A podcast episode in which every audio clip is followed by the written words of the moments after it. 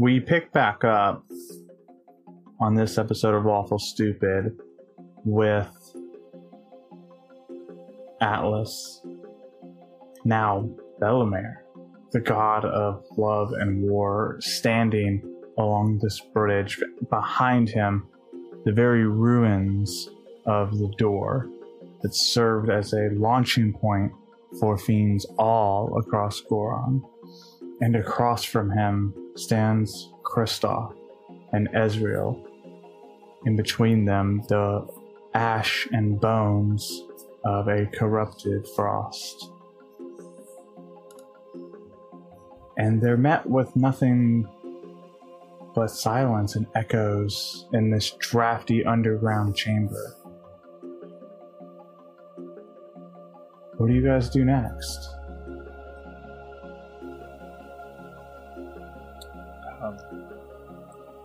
Time to leave them, huh? Agreed. Time to leave. Can can we leave? Or are we stuck here? Um, I, I, that's, I, we gotta start walking. I guess we'll head back the way we came. and Maybe we'll find an exit. Can't stay here. We could, but I don't think it's a good idea. What say you, Bellamere? It's time for me to go. Kristoff, you are a very special person. And your, your fate is not over yet. I, I sense the sadness uh, that you have in your heart. All is not lost. This is only the beginning for you. Uh, with all due respect, uh, you murdered my friend, so I'm not really talking to you, right? Well, I, I guess I did just ask you a direct question. Um, is there? Can you get us out of here? Is that a thing that you? I did do? not murder your friend. Um, in a way, he's he's always been the the chosen one to help restore the gods to their to their full count. He, and you knew him well, and I, I have vague memories of, of his time with you, of of how good a person he was, and how much love he had, not only for you, but it seems to be for for all of mankind.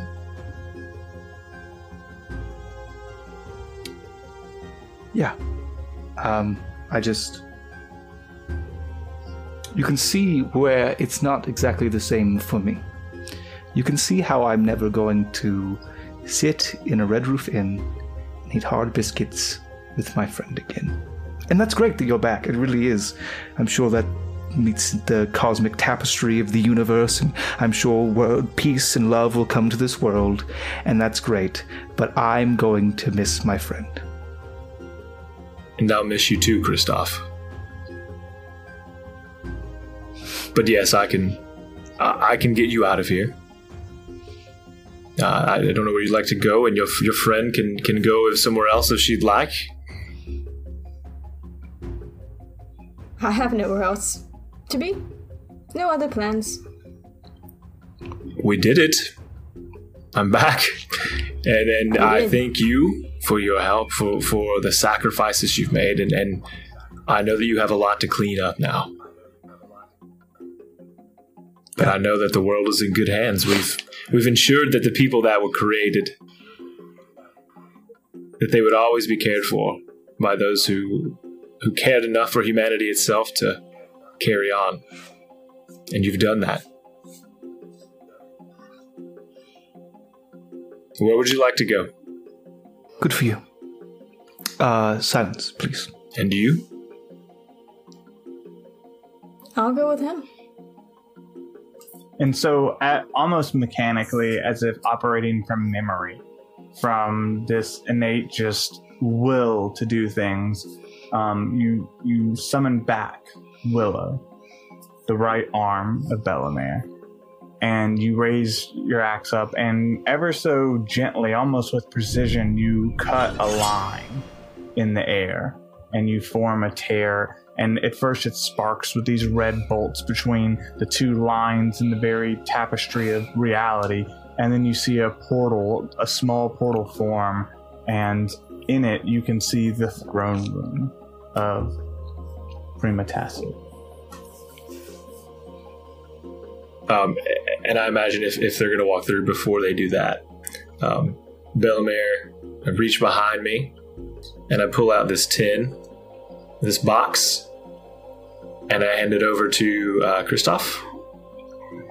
And I say, uh, These hard biscuits always were the best. And I'll uh, nod, kind of bow my head. Thank you. I step through. I, I extend my arm to Ezreal. I wait for a second. Um, Bellamere, if you could, uh, if you are our god, could you pass on a message for me? I don't see why not.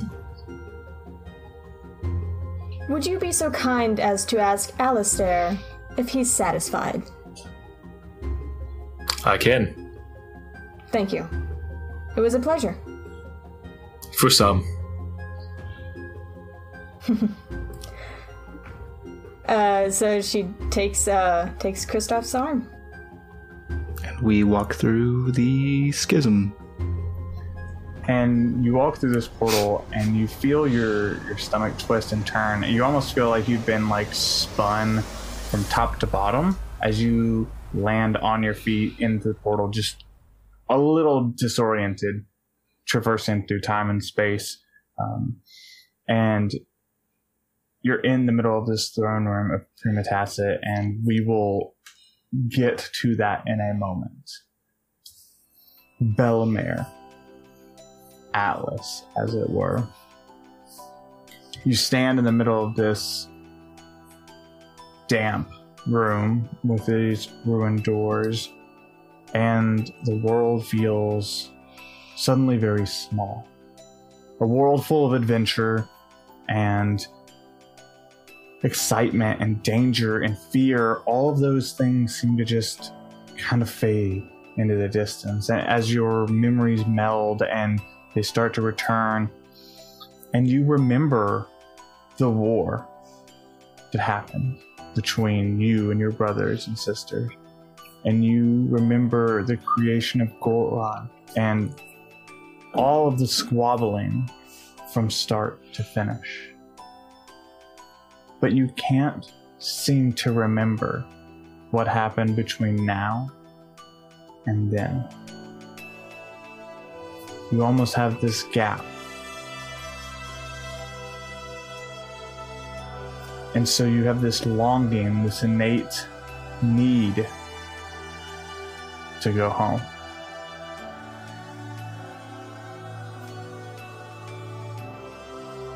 But before you do, I think, and feel free to correct me if I'm wrong, despite the fact that Atlas was your vessel, you almost feel this need to go see Henry. And you raise up this blade, you raise Willow up, and you cut into reality again.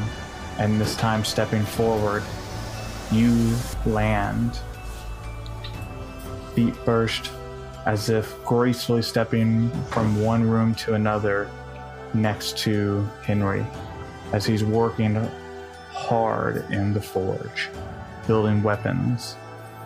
And you notice it's cold. And you can tell that you're on the front lines of silence just outside of the dome. When I appear, am I as Atlas or am I as be- like the the full power visions of You are Bellamere. Henry Farrier? And he turns around. What the? And he grabs a blade and like raises it to you. How did you get in here? And I want to, if, if I have the ability, just like a hand, this comes down to kind of calm him. Uh, in what just way? be like Just his you kinda, like- emotions. just kind of it kind of affects his emotions, calms his emotions a little bit.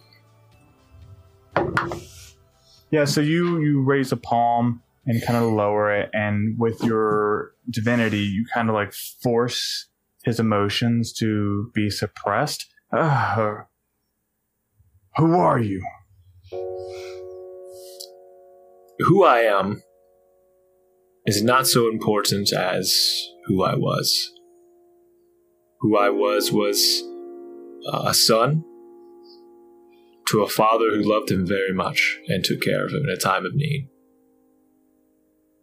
I was Atlas for a time, and Atlas showed himself to be the vessel, the creation that I hoped that all orcs and, and, and minotaurs would be a, a true creature of love and power and strength.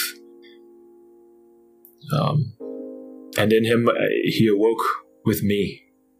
I was reborn. And I'm thankful for that.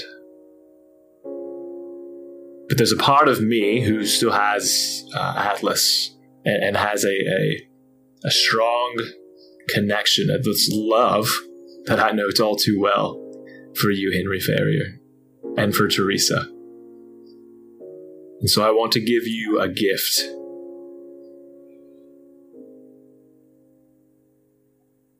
I don't understand. Where's my boy? Atlas is no more. But he's not hurt. He's not. He didn't suffer any pain. He's he's not in any way in, in a place where someone should be afraid to go. In a way, we are the same beings, except I'm me. I'm Bellamere.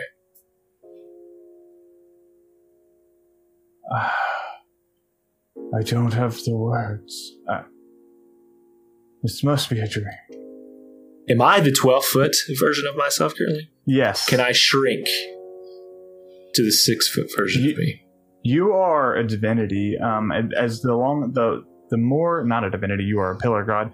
As like you are in this form, you can transform back into Atlas. I would like, like to do that. At will. Um, so you begin to shrink slowly and methodically, and these brimstone, this brimstone armor disappears, and the very form of Atlas stands before Henry, and he looks shocked, mouth agape. Atlas, I, what, what happened? I'm just gonna hug him to you. And at first, it's strange, and he's kind of resistant, and then he accepts it. Like he just accepts that you're Atlas, even if it's a trick, and he hugs you back. And I'll, I'll, kind of push him back with my hands on his shoulders to, to look at his face. And I'll look up and down, and I'm imagining he's in his, his war garments, battle armaments. Yeah. Say, Father, there's there's no need for for you to go in there anymore. We've we've we've done it. We've ended all of the, the, the battle that would be all of the death that would happen because of these these doors that have been opened. But I, I've, I'm going to be gone, Father. There's all of the, the, the time that I spent searching for adventure, all of the, the time that I wanted to to do something more with my life, to feel like there was more out there. Well, uh, I found it. It found me.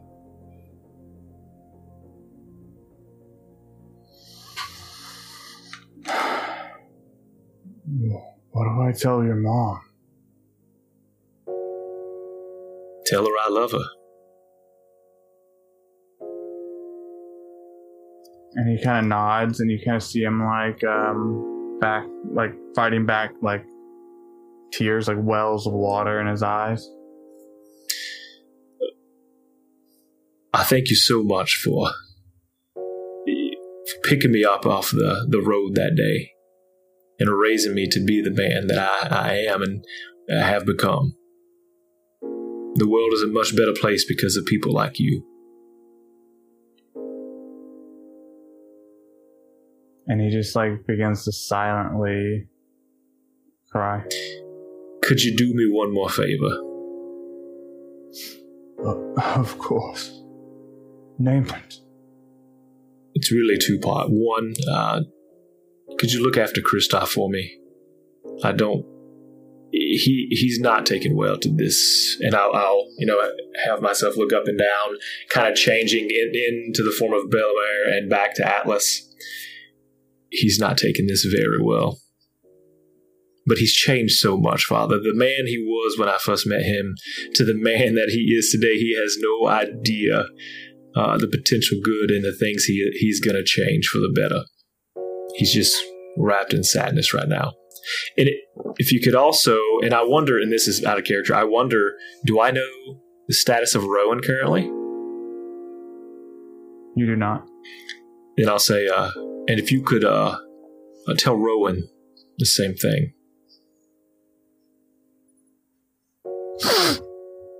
Of, of course. Well, uh, my brothers and sisters are calling me back. I, I don't know myself entirely what's going on, but it's time for me to go. And he like lunges forward and gives you like another big squeeze. Of course, I hug him back. And you depart. You slice open another tear in reality and you step through it. This time, you're back on that black void of a floor with stars beneath you and above you. And there's five seats, and there's four. The other four are empty, and you sit uh, atop your throne, your pillar, and you say what? When did you get the story you were looking for? And then we find ourselves in the throne room with Kristoff and Ezreal, their heads spinning almost from the mere events that have just unfolded and the transportation. And standing before them is a very tired Findle and Palace. Brother, what happened?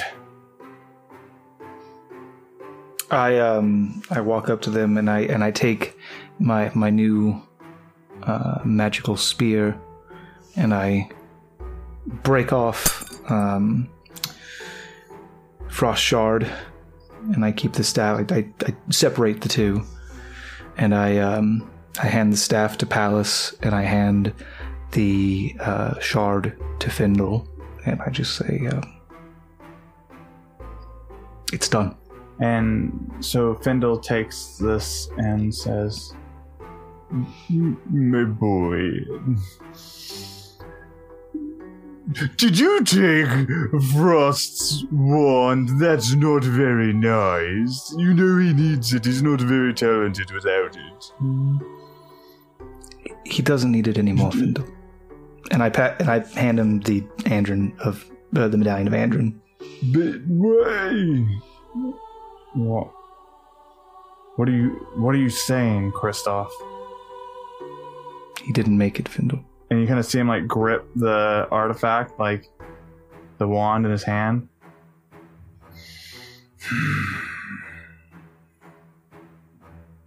okay.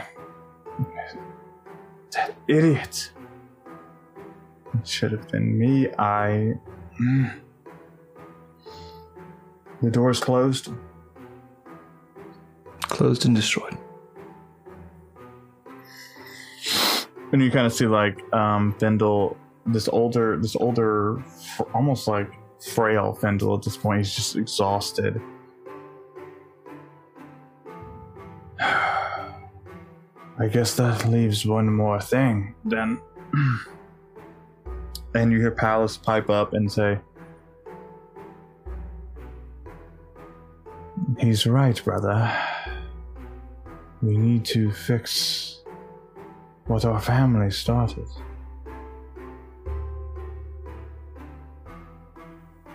Um, of course. Tell me what I need to do. We need to fix the tear. The tear in the torrent. It's, it's what's caused all of this. It's what allowed these doors to open and become as powerful as they have become so far. How do we even begin to do that? Well, and he kind of looks at the staff. This is a good start. We're going to need to go inside the torrent.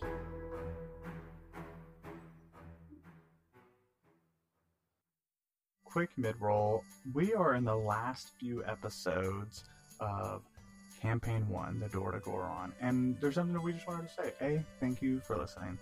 B, if you haven't joined our Discord, you absolutely should. It's such a beautiful community. Everybody's talking about the show, getting together for games. Like, we motivate each other. And so, realistically, if you haven't joined our Discord, you should. You could, if you haven't joined, you can go to discord.lawfulstupid.org. Join in, have fun, talk to us, interact with us, please. We crave it. We need it. And speaking of Discord, for the finale episode, we're going to be live streaming it in our Discord. We're going to do something called a listener party. We've done a few of these, but we're going to do one for the finale. It's going to be wonderful. All of us are going to listen to, for the very first time, the finale. You should be here for that. It's August 26th, 9 p.m., and it really is something you want to be a part of. Also, one more thing. To celebrate the ending of C1, we're doing a huge, huge, huge, huge 20% off in our merch store. So if you don't have a t-shirt, if you don't have a, a wall print or a poster, and you've been wanting to get one, well, now's the time.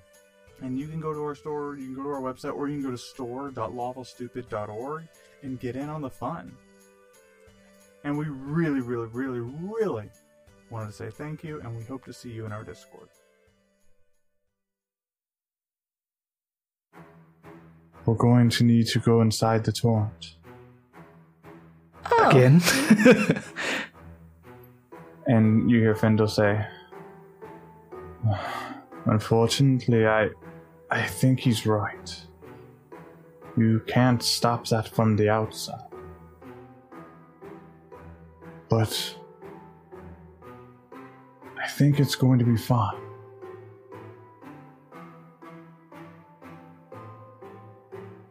sure thing, send me in. And you hear Palace say, You're you're not doing this alone, brother. This is one thing I, w- I won't let you go into it alone once more. I've I've been there before, Palace. It will literally tear you apart. And he kind of looks at the staff and he says, I think it'll tear someone apart.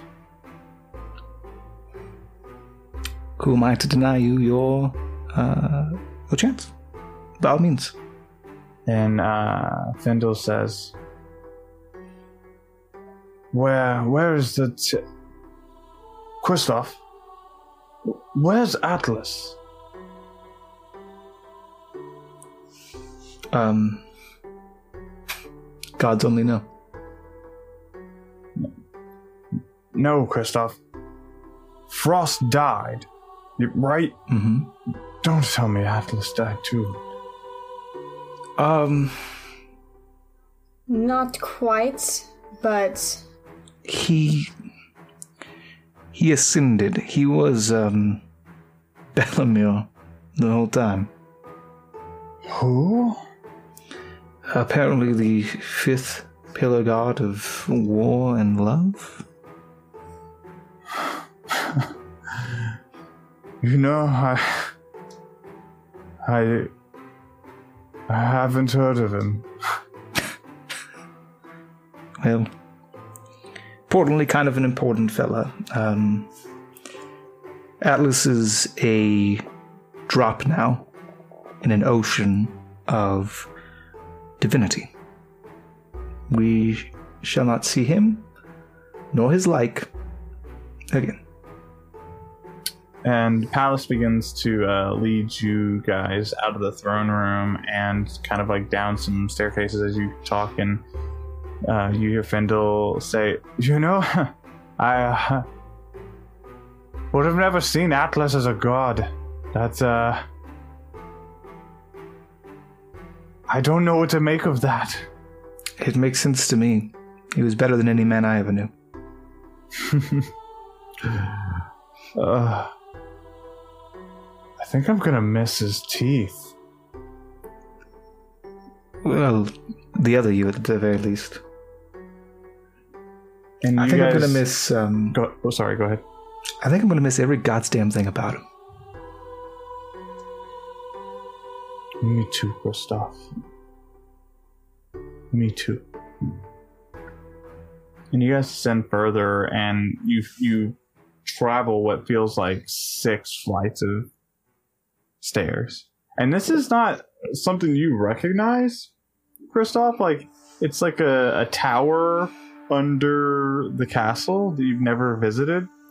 Um, and Palace like opens this door using the staff. Like you can very much see like the staff was somehow connected to it, and the doors kind of like swing open, and you step forward into another throne room, one long forgotten, like covered in dust, and um, where the throne was, there's like a broken throne. It's like shattered down the middle. It's still in place, but it's like cracked, and you can see this feedback loop. It's almost like twists and turns and these metabolic style tendrils wrapping in on themselves and spinning and and it's like piping out random bolts of arcane energy across the room and like hitting the walls. And you can as you look around the walls you see these like burn marks these scorch marks and cracks everywhere.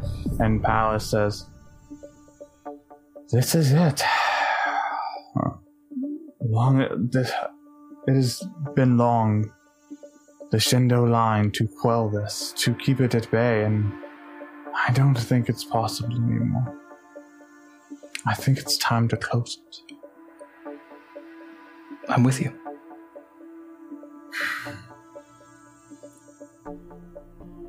when we go in there, Fendor, what, what, what do we do? And Fendo kind of looks between Palace and Kristoff and says, Kristoff, I think you'll know. But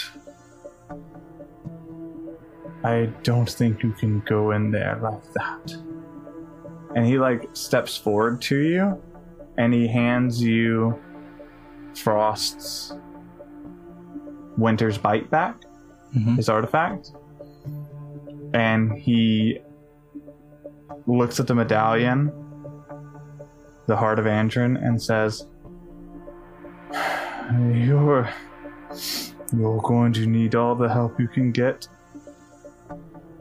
And this has been a long time coming i think. And um, so he kind of like puts the medallion in his pocket and you see him bring up his right hand and he begins to unbuckle the maw of andrin and you watch as he like slides it off of his hand and he hands it over to you It's um, it's not going to. It's not going to, you know. I just kind of point to my head. and he, you see him like no no it, just don't wear it for a decade i think you'll be fine and uh and he like puts the heart of andrin over his like like his neck and he says um when you when you come back i'll return your half Sounds like a deal. And I put on the Maw of Andrin.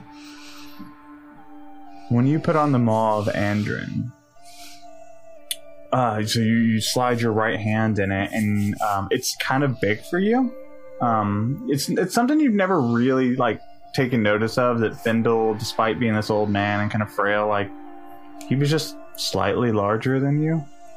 Yeah. Um, and you watch as the Maw of Andrin begins to slowly form to you after you like buckle it, and it fits you perfectly, and you feel this surge of power, like this untold, untapped, pure connection to the Torrent. Even despite the, the absence of magic here in front of this tear. And it feels real good. Very well. And Pal- Palace looks at you and says, and looks at his staff and looks at you both of your artifacts and says, "If this doesn't do the trick, brother, I I'm not sure I know what will." I have an idea. It involves a metric fuck ton of copper wire. Okay. Follow me then. After you. And he steps forward into the tear with the staff. And I reach the Maw of Andron out in front of me and step forward. um, Kristoff, you feel yourself sucked into the tear. Ezreal, you stand next to Fendel as you watch Palace and Kristoff disappear. Um, what is your immediate reaction? Do we think they can do this?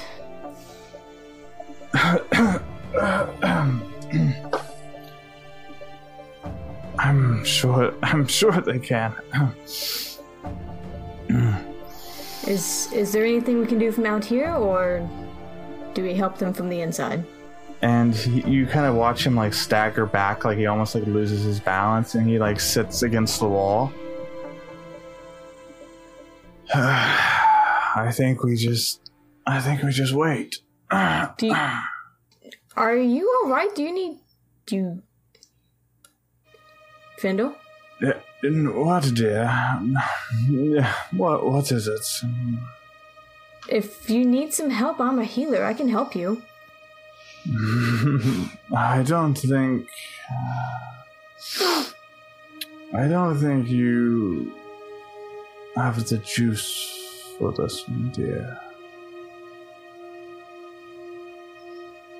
and you watch as he uh, seemingly drips drifts off.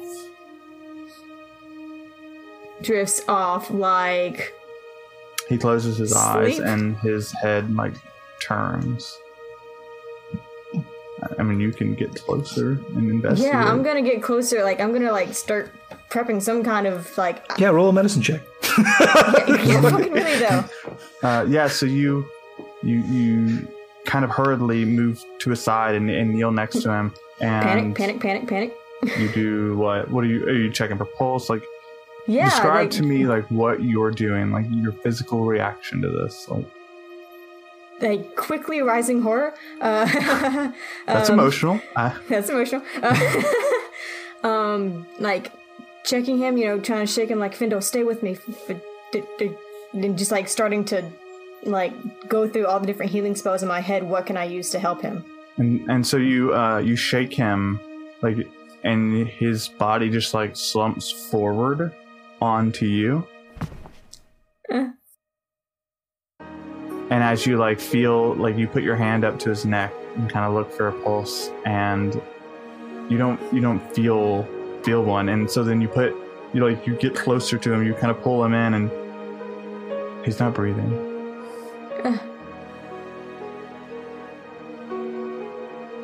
Well, that's never a good feeling.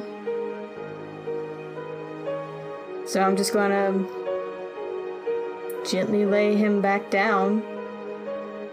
His eyes are closed already and everything, and he's just peaceful. For the first time for you, Findle has been. Findle is now silent and still and peaceful looking. I'll probably take off like the outer cloak, whatever outer cape or cloak I may have, and like kind of, you know, bundle it up and lay him on it. You know, almost you know, like a headrest kind of. You know, just Mhm. Lay him out as peacefully and respectfully as possible. And I don't think there's much else I can do. And as you so as you attempt to make him more comfortable, you notice um, just in the last few moments the color in his hair fade to this gray, this white, and his his already wrinkled skin, his his experienced skin, the face with so much pain on it. It, it almost gets more frail in just a moment's time.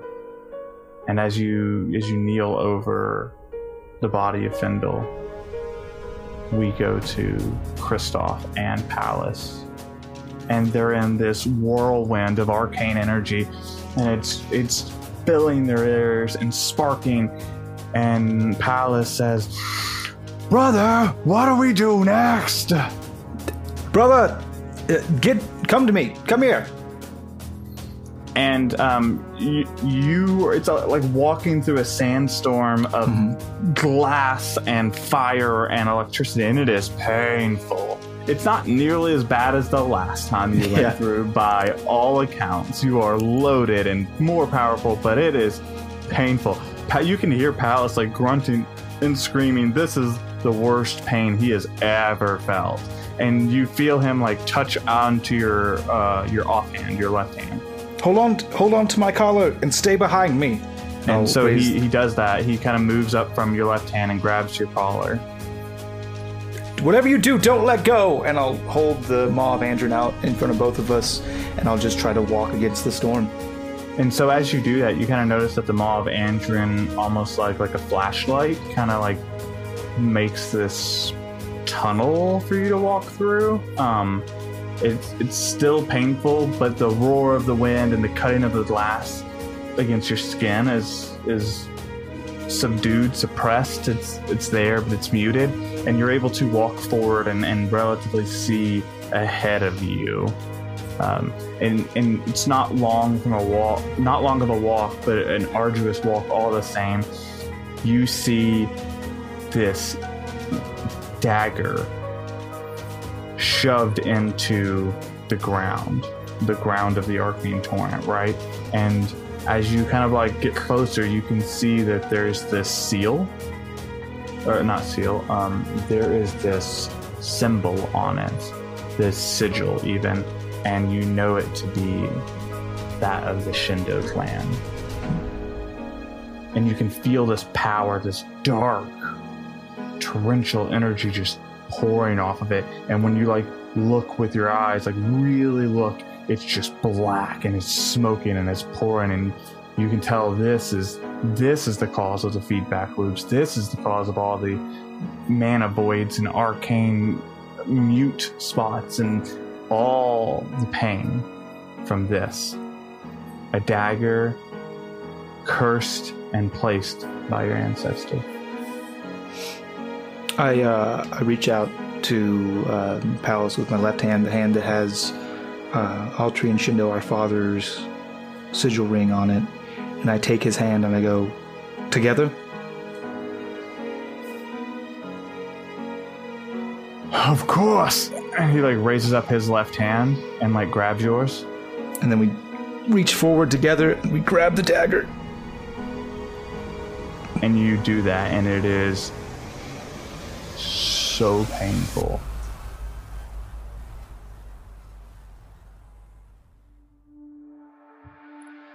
our vision is filled with white snow and disrupted by the visage of Avon, the fire genasi, sitting atop a griffin made of black ink.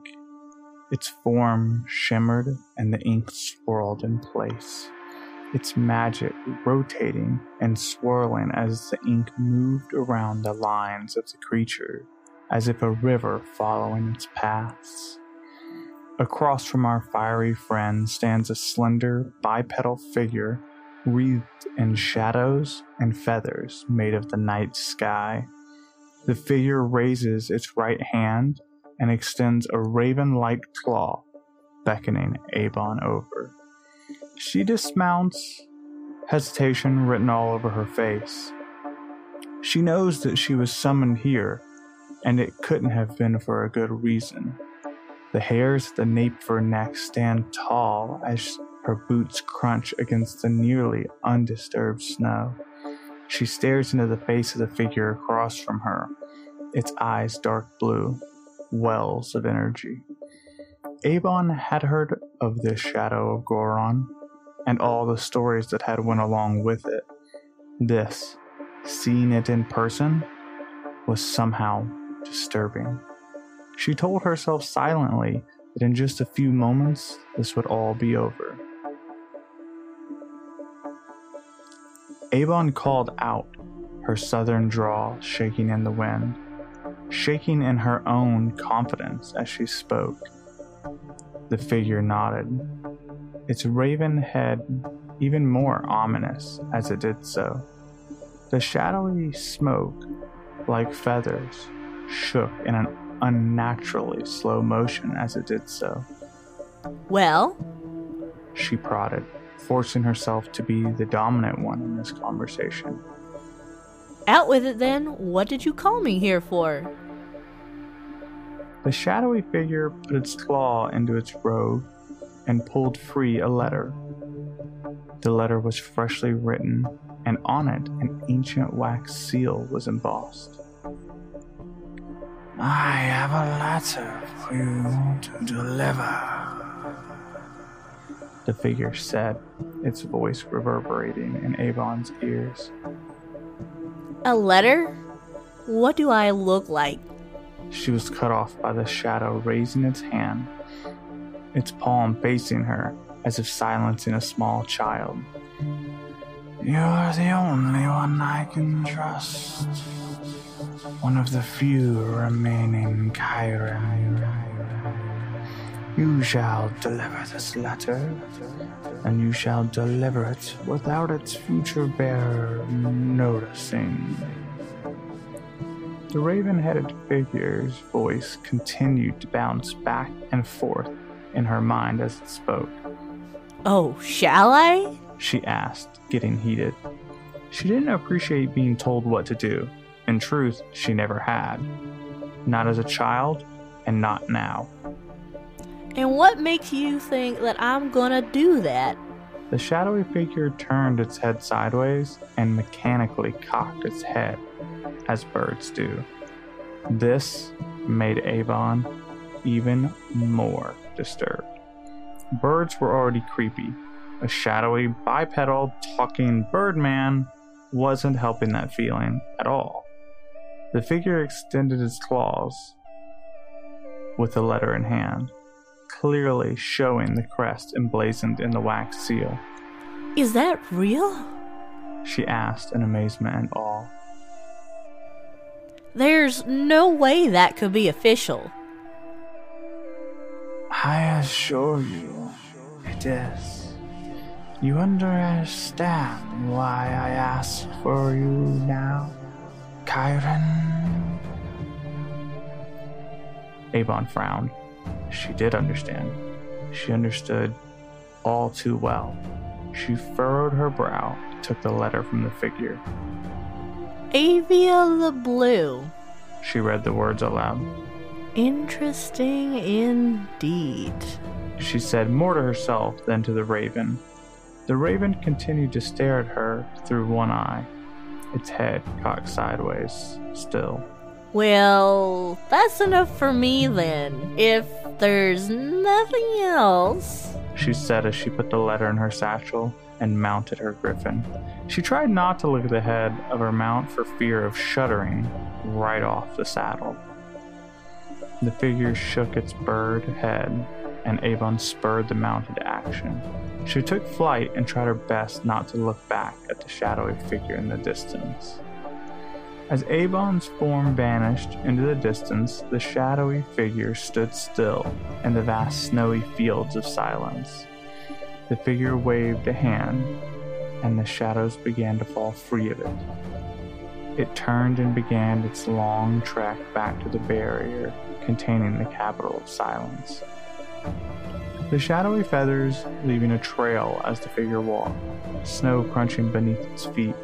As the last of the disguise fell away, we can clearly see Findle. Findle brushes off a few lingering feathers and lets loose a deep sigh.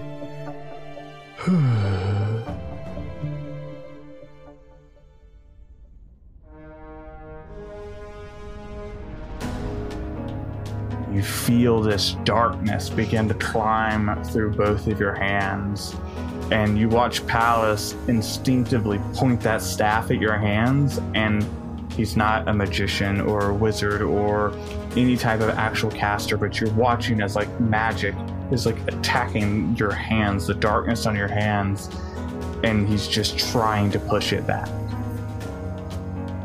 I take my maud hand and I put it over both of our hands. Um, kind of like two hand gripping it now. And the two of you kind of pour your very will into this, your very souls into this. And you watch as the darkness gets pushed back into the blade, and it starts to get almost like vacuumed slowly, methodically back into the blade. And you just, you're starting to feel this softness. It's almost like it was too easy. That like the world is just the torrent was built for you, and you watch as the dagger crushes in on itself. And everything feels right.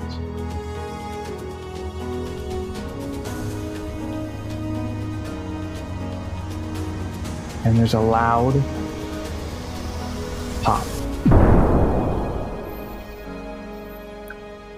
And Ezreal, as you stand over, or as you kneel over Fendel, there for you it is a roaring noise that fills the chamber, and the feedback loop is gone.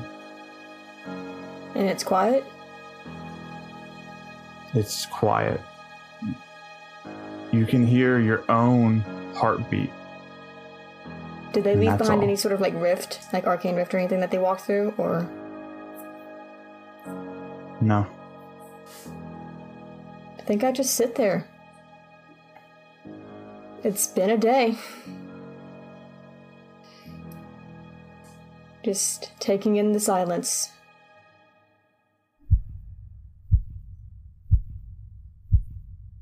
and on your knees next to the body of Fendel, your beating heart, the only sound in the chamber.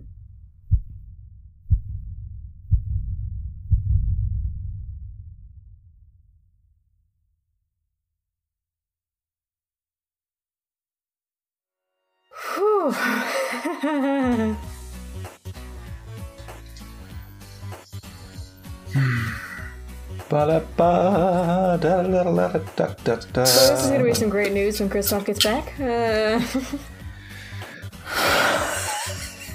Everything I love is dead.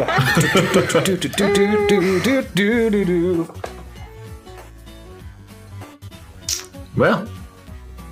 Well. Well. Well. Well. Well. Uh, Dwayne. Thank you, first and foremost. Second and second most. Um, we get a little confirmation on, on uh, the next episode. Is that um, that thing? Did? is that is that the is this is this the second to last episode of Lawful Stupid? Devin, I think you need to roll for humanity. for He gives nothing change. away to the last moment. He gives nothing. All right, everyone.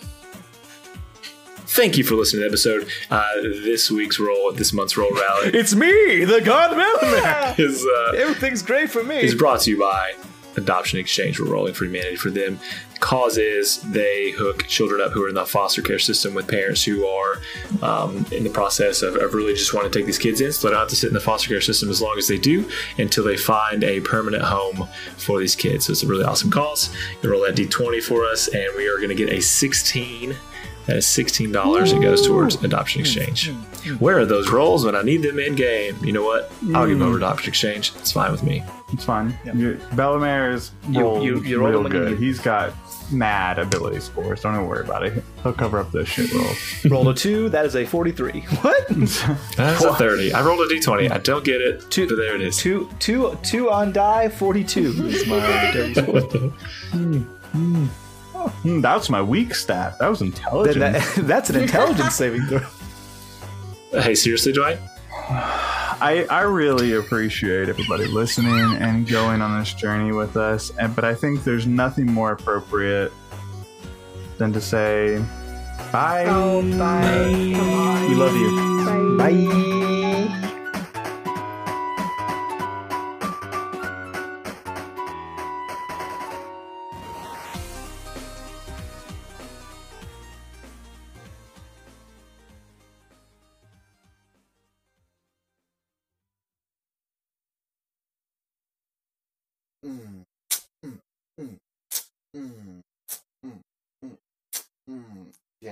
Great. It makes me happy.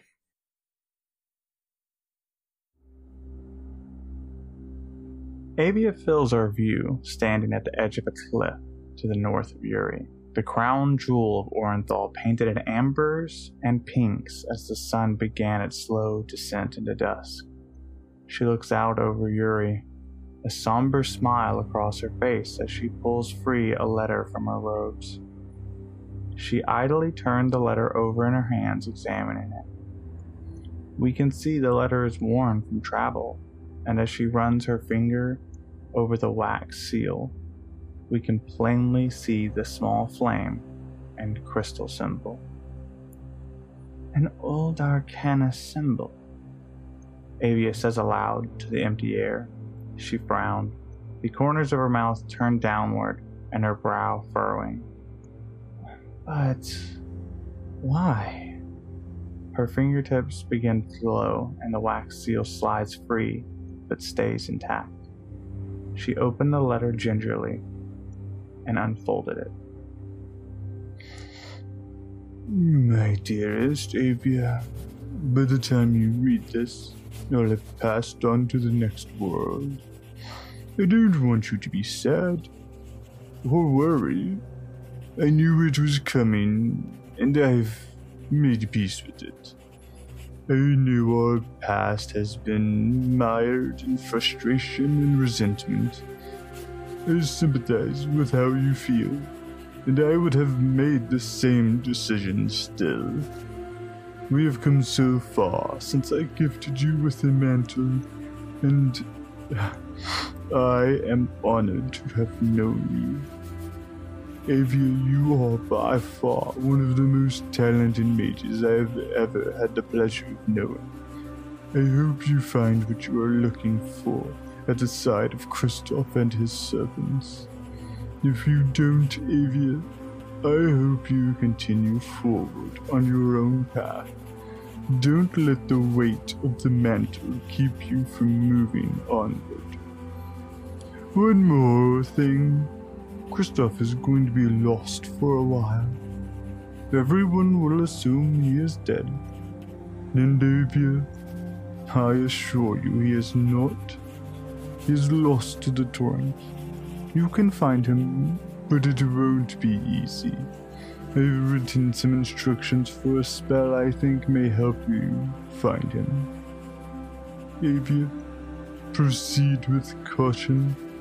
The spell I give you isn't for the faint of heart. I know you can do it. You are, after all, Avia the Blue. I just implore you to go into it knowing the gravity of the spell. Forever gratefully yours, Findle Summerhall. Tears drop slowly, beginning to stain the page, the ink of words blurring slightly, and Avia folds and puts the letter away. What have you gotten yourselves into? Avia asked aloud, as if expecting Kristoff or Findle to respond.